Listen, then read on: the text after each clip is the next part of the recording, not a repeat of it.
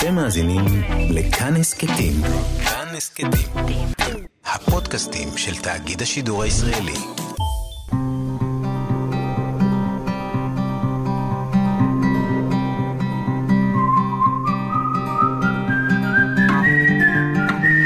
אחת פלוס חמש. אורחים וספרים עם ענת שרון בלייס. דיברתי על המשוררות שחוזרות אל הנפש כמה שיכול לתת לנו תקווה. לא תמות נפשי, אומרת זלדה, ישלוט רקב בזרם חי, כדי לא לתת לרקב או למחלה או לאסון האקולוגי להשתלט, אנחנו צריכים להישאר זרם חי. וזרם חי זה זרם שיש לו נפש, נשמה.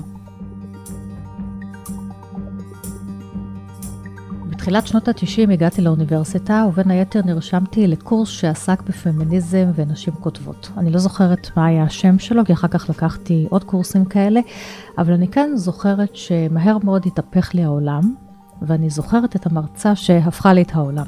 דוקטור לילי רתוק. אה, לימים לילי רתוק בעצמה עברה מהפך, ובשנים האחרונות היא יוצרת עבודות וידאו ארט ספרותיות שמוצגות במוזיאונים ובפסטיבלים שונים בארץ ובעולם. אז לכבוד יום האישה הבינלאומי, ביקשתי ממנה שתגיע לאולפן עם הספרים האהובים עליה, והיא אמרה לי, אני באה עם ספרי שירה. אני באה עם משוררות ומשוררים, כי עכשיו יש מלחמה באוקראינה ואני רוצה לדבר על הנשים והנשים שכתבו ושזעקו נגד המלחמות ונגד האלימות בשירים שלהם. אז היא כאן באולפן, ואנחנו גם נדבר על עבודות הוידאו שלה ועל אחד הפרויקטים הראשונים שהיא עשתה וקשור בשיר אנטי-מלחמתי. שלום, דוקטור לילי רתוק. שלום, ענת. ואני חושבת על התפקידים, אגב הפמיניזם שלימדת אותי, על זה ששוב הגברים נמצאים שם בשדה הקרב, והנשים והילדים בורחים. 2022, והתפקידים נותרים באותם תפקידים. איך את uh, חווה את זה? כמי שבאמת שנים רבות כתבת ולימדת על זה שאנחנו צריכים לפרק את התפקידים. ולפרק את התפקידים זה אולי גם להביא יותר עדינות ואפשרויות של שלום לעולם במקום מלחמה. אני עצובה כמו אה, מיליוני אנשים בעולם, אבל אה, אולי מנסה להתנחם בשירה כמו שכל ימי חיי ניסיתי. ההליכה שלי אל האוניברסיטה ואל המחקר הייתה צמודה כל הזמן לפעילות חברתית. מה שניסיתי לשנות זה לא רק את המבט על נשים יוצרות, אלא את המבט של נשים בכלל, על המציאות שהן חיות בה, והצורה שבה הדברים קורים יכולה לאכזב את כולנו, אבל חלק מהצורה שבה פעלתי הייתה כבר לפני הרבה מאוד שנים ניסיון להשתמש בשירה כנשק, נשק נגד האלימות מכל סוגיה, וגם אם השירה לא שינתה עדיין את העולם, היא שינתה לגבי אנשים רבים את האפשרות לעמוד בסבל שהעולם הזה גורם. אבל אני עדיין רוצה לחזור לכיתה באוניברסיטת תל אביב ולשאול אותך, איך את חווית את זה גם כמרצה? הסטודנטים קיבלו את הדברים הרבה יותר קל מאשר uh, נשים שהגעתי אליהם ביום האישה הבינלאומי באיזה מושב. נסעתי בטרמפים לכל מקום בארץ שהסכימו לשמוע אותי מדברת, וניסיתי להגיד לנשים בכל הגילים שמה שקורה להן בבית הוא לא האפשרות היחידה. והתגובות היותר uh, מסעירות היו שם, היו עם נשים יותר מבוגרות, עם עולמות של נשים יותר מסורתיות. באוניברסיטה זה היה יחסית קל, כלומר, נשים צעירות חשו שמשהו צריך להשתנות, שמותר לי להיות אישה משכילה, שמותר לי לעמוד על דעתי, שמותר לי אה, לא להיות אה, צייתנית, מרצה, ושאני יכולה להגיע לכל מקום שאני ארצה להגיע אם אני אעבוד מספיק קשה. המאבק על זה היה מאבק קשה. המאבק החברתי היה מאבק קשה, ולכן אה, לא הסתפקתי באוניברסיטה, אלא בדיוק כמו שאת בחרת את הבחירה שלך, אה, עסקתי ברדיו, אה, ניסיתי להגיע לקהלים רחבים. ניסיתי לשנות את העולם לא רק דרך כיתה. האוניברסיטה והכיתה, כן.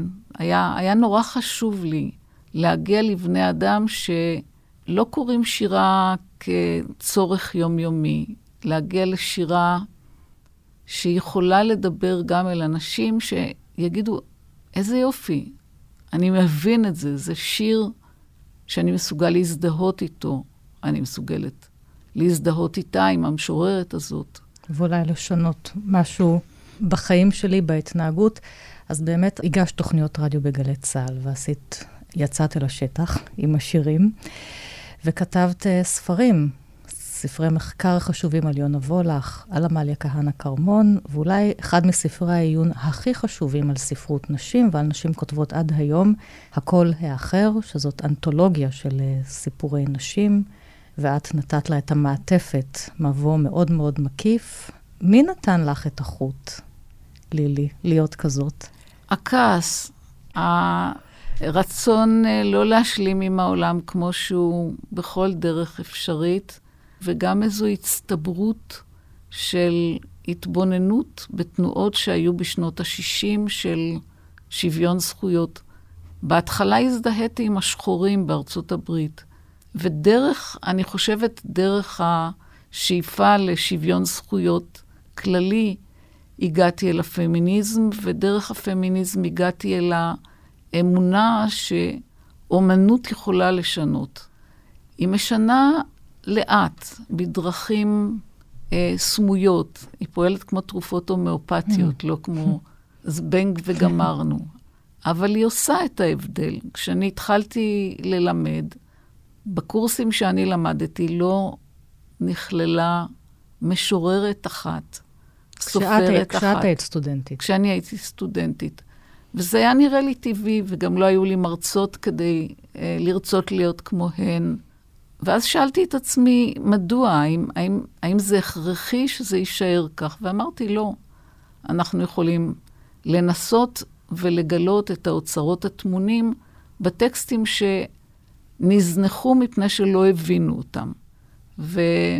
והזהירו אותי יותר מפעם אחת, שאם אני אמשיך להתעסק עם הדברים הלא חשובים האלה, אני לא אוכל להישאר באוניברסיטה. והתשובה שלי הייתה, אני לא יודעת מאיפה היה לי האומץ. אוניברסיטה שלא מכבדת את היצירות של נשים חשובות בכתיבתן, ביצירתן, בעולמן התרבותי. אני לא רוצה להיות חלק ממנה. ואם הברירה תהיה ללכת בתלם או ללכת הביתה, אני אמצא לי בדרך הביתה משהו חשוב אחר. לעשות. ונשארתי. נשארתי עם הרבה אכזבות מכל מיני דברים שקרו בדרך, אבל, אבל בהתעקשות. אמרת לי בשיחה מוקדמת על החלום שלך שהמילים בספר אה, זזות ויש להן מוזיקה. ושזה חלום שהתחיל כבר כשהייתי ילדה קטנה, ולא היו אז וידאו או וידאו ארט, הדברים שהיום את עוסקת בהם. חלום הילדות היה שיהיה פעם ספר שכשפותחים את הדפים שלו, נשמעת מוזיקה ורואים תמונות, ואנשים רוקדים. והבנתי כילדה שזה רק חלום.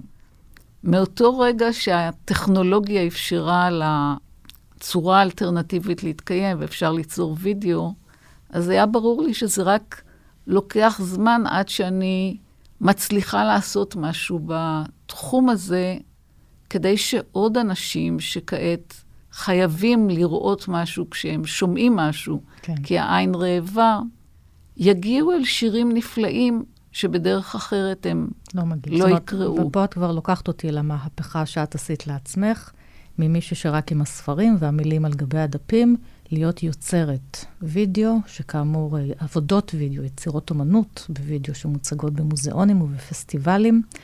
אולי נלך לאחת העבודות הראשונות שעשית, ששמה קוטר הפצצה. ואנחנו מתחילות עם משורר גבר ביום האישה הבינלאומי. זו עבודה סביב השיר קוטר הפצצה של יהודה עמיחי. אז אני אבקש ממך שקודם תקראי את השיר, ואנחנו אחר כך נשמע אותו בגרסתו באנגלית, נכון? שמופיעה בעבודה. כן. עבודת אב... וידאו שלך. עבודת הוידאו הייתה חלק ממיצב גדול, וה... לא התנצלות, אלא הסבר למה כן. יהודה עמיחי פותח את התוכנית uh, ביום האישה, היא שאני רואה את עמיחי כאימא הגדולה, האימא השירית הגדולה, של שירת הנשים הישראלית, uh, עם, בשיר uh, מאוד חשוב של הגדרה עצמית של עמיחי, לא כברוש. הגבר הזה מודיע, מודיע לנו שהוא רוצה לחיות לא כגבר, לא כמלך, שאול, לא כברוש. המהפכה שעמיחי ביצע בין שאר המהפכות הייתה לעבר איזו היפתחות לאפשרות נשית. חלק מההצלחה הגדולה שלו מתורגם ליותר מ-40 שפות. כן, המשורר זה... הישראלי הכי מצליח כן. בעולם. זו גם ההתנגדות שלו למלחמה. קוטר הפצצה הוא שיר נגד מלחמה, וגם ההתנגדות שלו לערכים פטריארכליים. הברוש הוא הסמל של ה... הסמל הפאלי, אם את רוצה, כן. שפותח את השיר, והוא אומר, לא כברוש, לא כגבר, אלא כדשא באלפי יציאות זהירות ירוקות. עמיחי מתאר פה צורת חיים ורטיקלית, בעצם נשית. כך רוצות להשפיע על העולם נשים, להיות חיוניות כמו גשם, משהו מאוד מאוד לא כוחני. כותב המשורר שהגיע משדה הקרב. נכון. ואיבד שם את uh, חבריו. זאת אומרת, הוא ראה את המלחמה, ואלה השירים שיצאו מ- מליבו. כי, והוא נכון.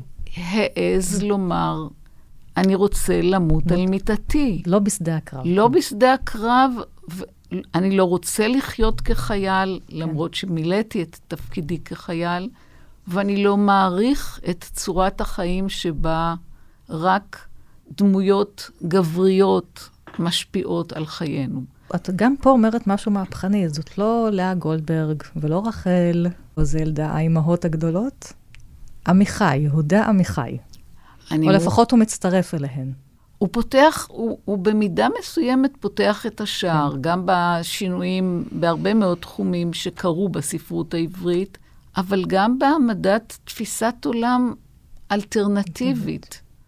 כשאני אקרא בעוד רגע את קוטר הפצצה, אז, אז יהיה ברור שיש מישהו שכתב אחרת על המלחמה, על האלימות ועל המחיר שלה.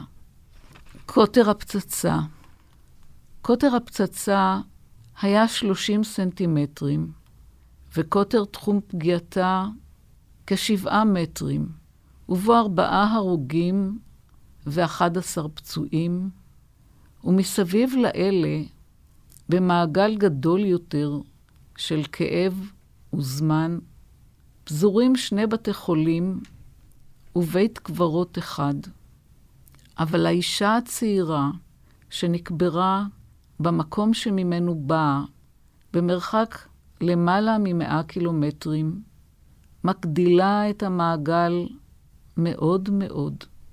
והאיש הבודד, הבוכה על מותה, בירכתי אחת ממדינות הים הרחוקות, מכליל במעגל את כל העולם. ולא אדבר כלל על זעקת יתומים, המגיעה עד לכיסא האלוהים, ומשם והלאה, ועושה את המעגל לאין סוף ואין אלוהים.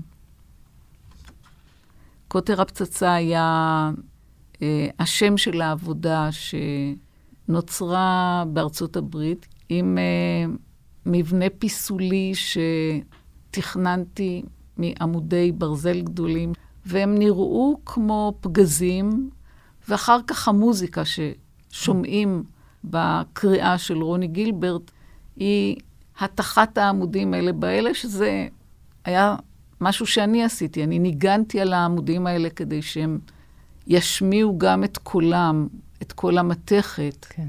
נגד המלחמה. ועכשיו אנחנו נשמע את הביצוע מתוך עבודת הווידאו המיצג שלך, אה, שרוני גילברט קוראת את השיר, אה, מבצעת את השיר באנגלית. The diameter of the bomb was 30 centimeters. 30 centimeters. and the diameter of its effective range about seven meters. About. And in it, four dead and eleven wounded.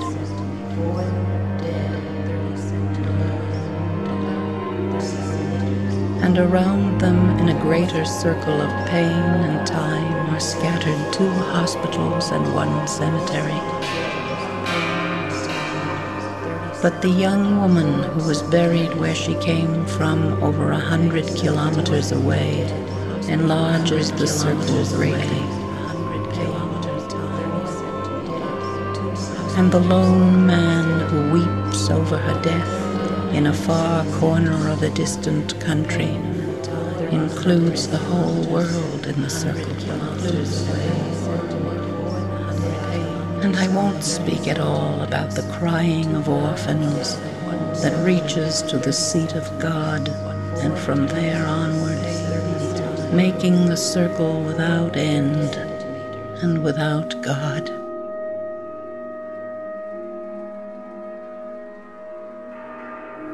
רוני גילברט היא אה, זמרת נפלאה, שלא הייתה רגילה לקרוא שירים, אבל ביקשנו שהיא תקרא כמה שירים של עמיחי והתאהבה בהם, ושבדרכה שלה יצרה את המחאה נגד כל הדברים. היא הייתה כמובן פמיניסטית, אה, חשובה מהנשים שנלחמו על האידיאלים של השמאל האמריקאי.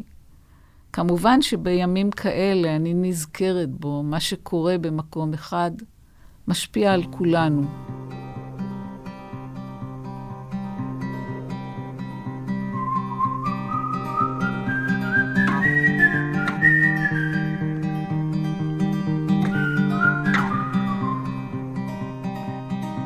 אחת פלוס חמש, אורחת באולפן עם חמישה ספרים אהובים, והיום נמצאת איתי דוקטור לילי רתוק, חוקרת הספרות, ובשנים האחרונות היא אומנית וידאו, יוצרת עבודות אה, וידאו למוזיאונים, לפסטיבלים, שיוצאות מתוך שורות קצרות, מתוך שירים.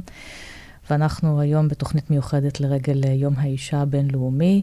התחלנו דווקא עם יהודה עמיחי, ומכאן אנחנו נמשיך אל אה, משוררות. נמשיך עם דליה רביקוביץ', ושיר ששמו סביב לירושלים.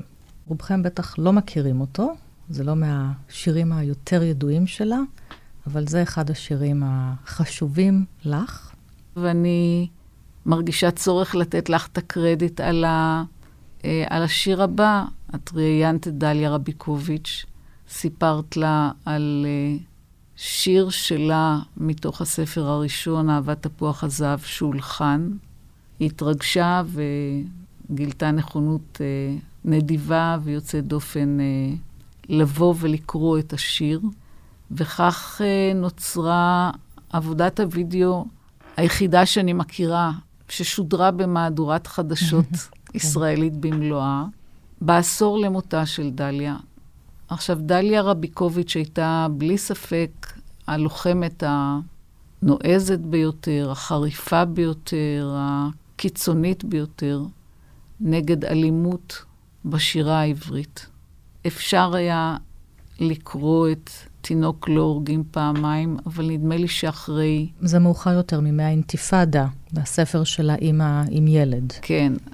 זה אחד, השיר... הראשונה. אחד השירים שאפשר היה לקרוא בין שירים רבים. כן. ההרגשה שלי הייתה שאחרי שקוראים שיר כזה, כבר אי אפשר לחזור לשירים אחרים. ולכן העדפתי להביא למפגש שלנו את השיר המסתורי, האניגמטי לגמרי, שמתחיל במילים, יש רכבת שסובבת ונוסעת סביב לירושלים בלילות. היא קוראת אותו בקולה באופן אה, מרעיש. אז אנחנו נשמע את, אה, את היצירה עם קולה של דליה, והמוזיקה היא של אה, זיו יונתן.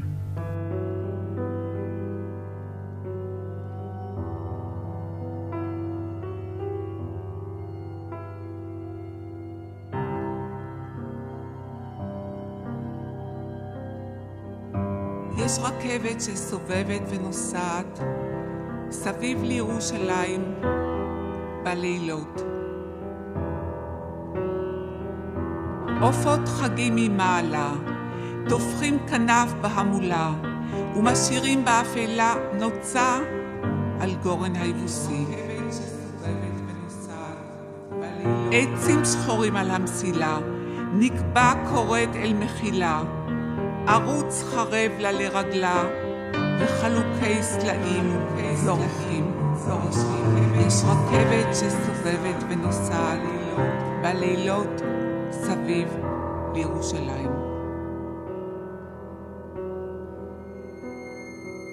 הרים חגים לה מסביבה, רוחות הומים במכרובה, עופות צורכים מן השלווה, עיני הצוף מתנוצצות. הרים תלויים בצווארה, כמו רביד ועטרה. וגוש דורסת עפרה, ומנהם ככפיר נרדף. נרדף.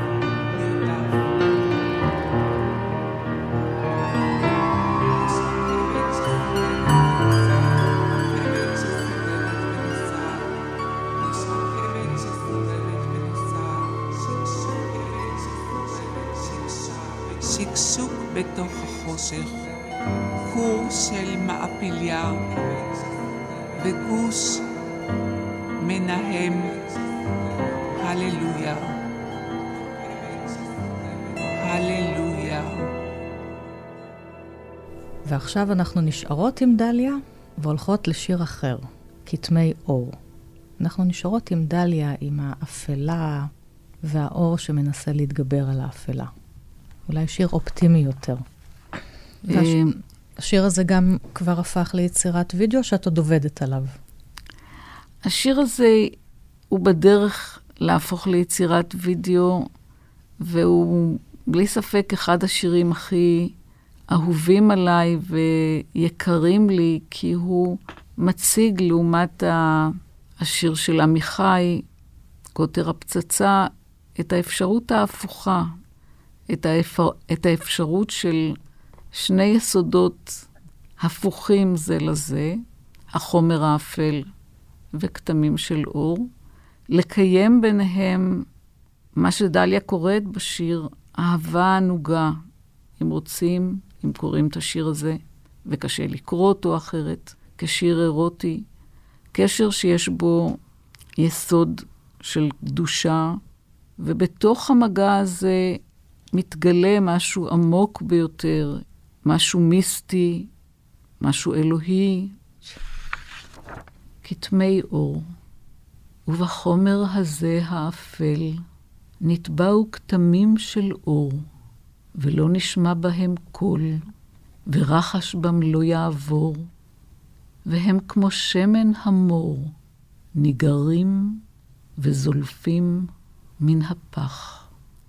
והם ניגרים כבשמים, ורכה ושליבה תנועתם, ובחומר הזה האפל הם נקבים למבוע קטן, ויש בהם חן וחמדה, שגואים ועוברים על גדותם.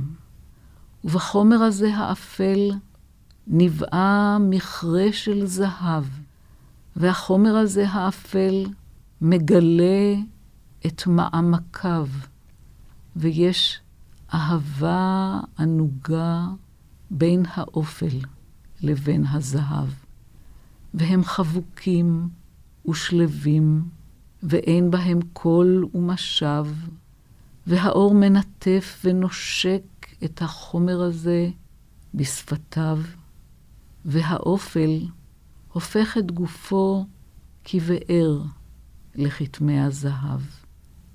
בחומר הזה האפל נטבעו כתמים של אור, ולא נשמע בהם קול, ורחש בם לא יעבור, והם כמו שמן המור, ניגרים וזולפים מן הפח. ואת ממש יכולה להרגיש כמו חום, כמו חימר, ממש, את החומר הזה. זה... האור והאופל אצל דליה בתוך המוזיקה שהיא יוצרת בכתיבה.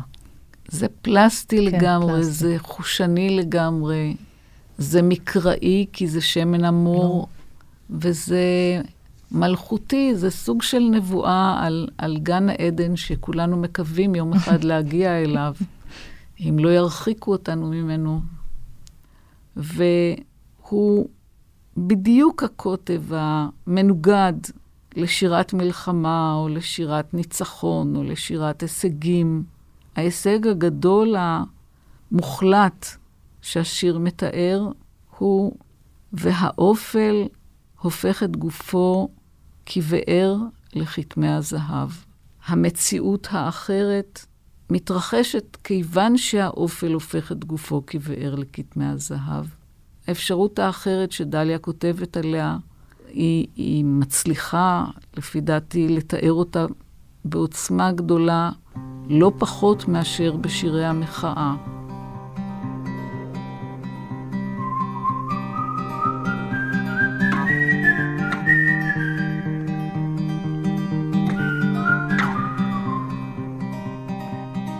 לילי רתוק, כאן איתי באולפן. התחילה כקוראת, המשיכה והפכה להיות חוקרת ספרות, והעמידה באמת אה, אלפי תלמידות ותלמידים, והיום אומנית וידאו ארט, וגם עושה פרפורמנס בחלק אה, מהעבודות שלך. אני רואה את עצמי כאדם מאושר שחלום אה, חלום שלו התגשם, ומאפשר לו לגלות מדי פעם שיר שאם אפשר יהיה להפוך אותו לוידאו ארט, הוא יגיע ליותר אנשים ויגיע בדרך אחרת. באמצע בין אה, לילי לבין המילים לבין המשוררת, יש טכנולוגיה עכשיו. יש מחשב, יש מצלמה, יש פוטושופ, יש אה, אפקטים, דברים שאת יוצרת כשאת מביימת את העבודות שלך. מה המקום של הטכנולוגיה בתוך זה? אני מאוד מאוד uh, שמחה שהצלחתי ללמוד עריכת וידאו, כי היא שחררה אותי מתלות בהרבה אנשים אחרים שיעשו במקומי את העבודה. עכשיו, בעבודות האלה הייתה לי הזדמנות לעשות כמה דברים שגם אותם רציתי לעשות בילדותי ולא עשיתי. בחלק גדול מהעבודות אני בעצמי מופיעה, לא חשבתי שבשלב כל כך מאוחר בחיי, פרפורמנס יהיה הצורה שבה... לא חשבתי שאני אצטלם, לא חשבתי שתנועה אקספרסיבית תהיה צורת הביטוי שלי. כל הדברים האלה קרו כאילו מעצמם. כל פעם היה צריך משהו ולא היה מישהו אחר שיעשה את זה. אז נכנסתי לתוך העניין גם מתוך רצון לבטא משהו שעוד לא הייתה לי הזדמנות לבטא אותו, וכשזה התקבל, ואפשר היה להעלות את זה על הבמות הכי מכובדות, עם עבודה שעשיתי, הייתה בקרנגי הול בניו יורק, אז uh, זה היה אושר גדול, שמחה. עוד חלום כן. שאפשר היה להגשים, בשלב שכבר לא ציפיתי שיקרו לי דברים מפתיעים. אחת פלוס חמש, אורחים וספרים עם ענת שרון בלייס. עכשיו תהיינה זלדה ויונה וולך. שירה רליגיוזית היא אה, המרכז של הדברים שאני בעזרתם מנחמת את עצמי, מתפללת בדרכי, וזלדה היא משוררת אה, נפלאה. את יונה הכרתי בשלב יותר מאוחר, הקשר ביניהן מאוד מאוד מעניין. לכאורה שתי נשים שאי אפשר לחשוב שמשהו בכלל יקרה בין השתיים, ובכל זאת, אה, הספר הראשון של זלדה נתפס במכונת כתיבה ששאלה יונה. היא הדפיסה לה את השירים, יונה. כן. הדפיסה לזלדה. כן, והקשר בין השתיים הוא מאוד מאוד מאוד מיוחד, למרות שהוא גם ניתק בסופו של דבר בצורה קשה. בגלל השיר תפילין שכתבה יונה. כן, ואחד השירים הכי יפים של יונה הוא הו ים שמיים, אבל הוא אולי קצת ארוך מדי לקרוא אותו. לעומת זאת, שיר קצר שיש לו אותו עיקרון שמצאתי בכתמי אור, של איזו נדיבות נשית, איזו אידיאולוגיה אחרת. הוא השיר של זלדה מול הים. אני אקרא אותו ואחר כך רק אומר משפט אחד או שניים עליו. כאשר שחררתי את דג הזהב, צחק הים, ואימץ אותי אל ליבו החופשי, אל ליבו הזורם. אז שרנו יחד, אני והוא, לא תמות נפשי, הישלוט רקב בזרם חי? הוא שר כך על נפשו הסואנת, ואנוכי שרתי על נפשי הכואבת. איזה אלטרנטיבה מציעה זלדה? את האלטרנטיבה של השחרור מתאוות הכסף, תאוות השליטה. המילים הראשונות של השיר, כאשר שחררתי את דג הזהב, הן בעצם התמצית. לשחרר זה להשתחרר. אנשים שמסוגלים לעשות את זה, וזה דורש גדלות נפש כמובן. עכשיו כשאת קוראת את זה, לילי, זה גם שיר אקולוגי. כן. היחס לבעלי החיים, למים, שלא נעשה רקב בכדור הארץ, בסביבה שלנו. זה מאוד יפה מה שאת אומרת. בעצם ה- ה- ה- הרצון שלנו לא למות, כן. שהנפש לא תמות, וה, והכדור הנפלא הזה שאנחנו חיים עליו לא ימות, והיכולת שלנו להשתחרר מכל הצורך לשלוט, בעצם פותח לנו את, ה, את, את, את ההזדמנות להיות חלק ממשהו אדיר, הרבה הרבה יותר משמעותי. אבל מי שמע את זלדה כשהיא כתבה את מול הים? יונה וולך שמע אותה. יונה וולך שמע אותה, ויונה וולך כתבה את, ה, את השיר שאולי אה, בוא נסיים. כמעט נסיים, כי אחר כך אני ארצה להתייחס לעבודת וידאו חדשה שלך. אז אה, יונה, ואחר כך עוד הפתעה או, לסיום. בשמחה. אז יונה שמעה את uh, זלדה, ויונה כתבה שהיא לא תשמע קול של מישהו אחר. כן, יונה הייתה בדרכה הפרועה והמסתורית, אדם מאוד רליגיוזי. והשיר שבחרתי, בקושי גדול, כי יש פיתוי לקרוא הרבה שירים שלה. כן, וכתבת עליה את הספר מלאך האש, כן. על שירתה של יונה וולך. זלדה קראה לה מלאך האש. זלדה חשה שיש בה אש. שם השיר לעולם לא אשמע את קולו המתוק של האלוהים. לעולם לא אשמע את קולו המתוק של האלוהים. לעולם לא יעבור עוד קולו תחת חלוני. טיפות גדולות ירדו במרחבים, אות, אין האלוהים בא עוד בחלוני. איך אוכל עוד לראות את גופו המתוק, לצלול בעיניו? לא ארד עוד לשלוט מבטים יחלפו ביקום כמו רוח. איך אזכור את היופי הזה ולא אבק?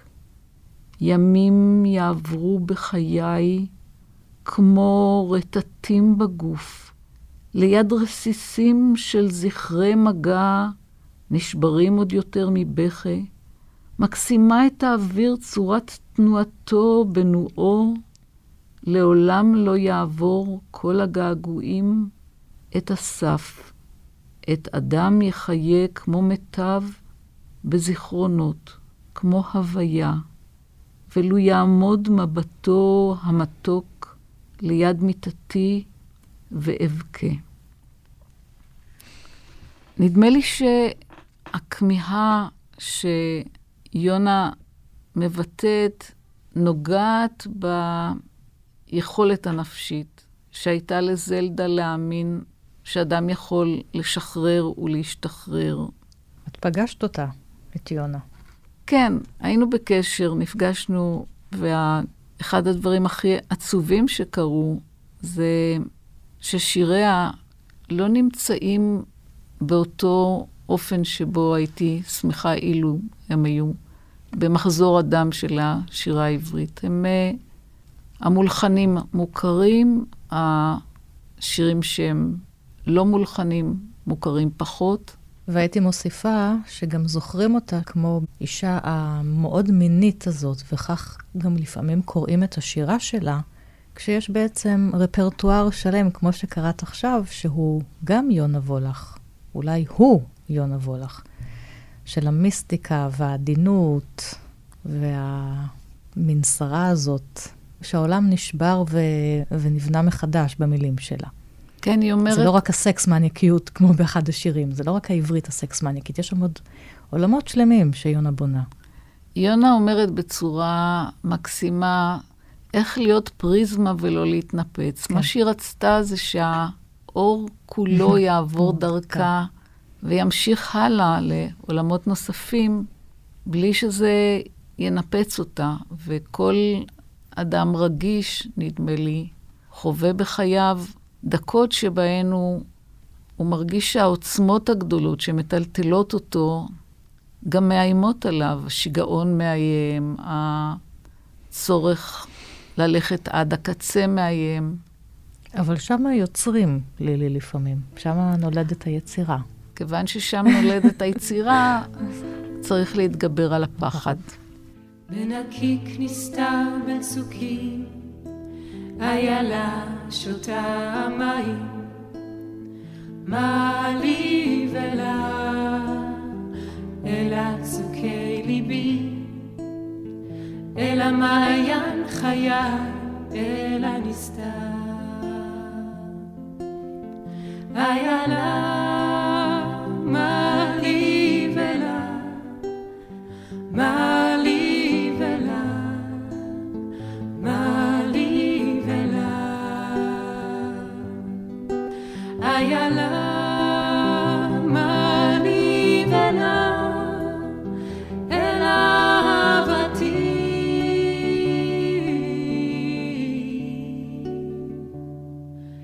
השירים שאני מרגישה קרבה גדולה אליהם, גם של יונה וגם של זלדה, יש להם עוד אבא אחד שצריך להזכיר, שבלעדיו אה, אולי כל המסע הזה לא היה אפשרי, וזה נתן זך. אה, נתן זך היה מורה שלי באוניברסיטה, ולאחר מכן ידיד, והאדם שפתח לי את אה, הראש. שנים הוא היה באנגליה, כשהוא חזר ועמד לצאת הספר צפונית-מזרחית. עשינו ערב בלתי נשכח, ולכבוד הערב הזה, זך הסכים לכתוב מילים שיוני רכטר יכתוב את המנגינה, ונורית גלרון תשאיר אותו. בכל פעם שאני מנגן. שיר מאוד אישי. נורית גלרון ביקשה שהוא ישנה מזכר לנקבה. אני הייתי באמצע המפיקה של העניין הזה. הצעקות שאני קיבלתי הן מן הזיכרונות הקשים. כמובן, לא הצלחתי לשכנע אותו, כמובן הצלחתי לשכנע אותה לקבל את דעתו. מאז היה ביניהם רומן של שירים רבים שהוא כתב, היא שרה.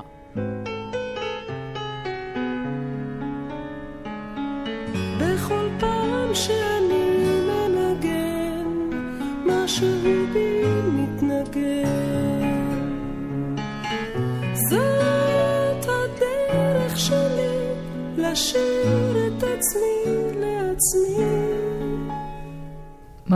בימים הקרובים יתקיים פסטיבל אפוס, שהוא כולו פסטיבל שנתי שמוקדש לסרטי אומנות ולוידאו ארט, ושם תציגי עבודה חדשה שלך בשם קורוניה.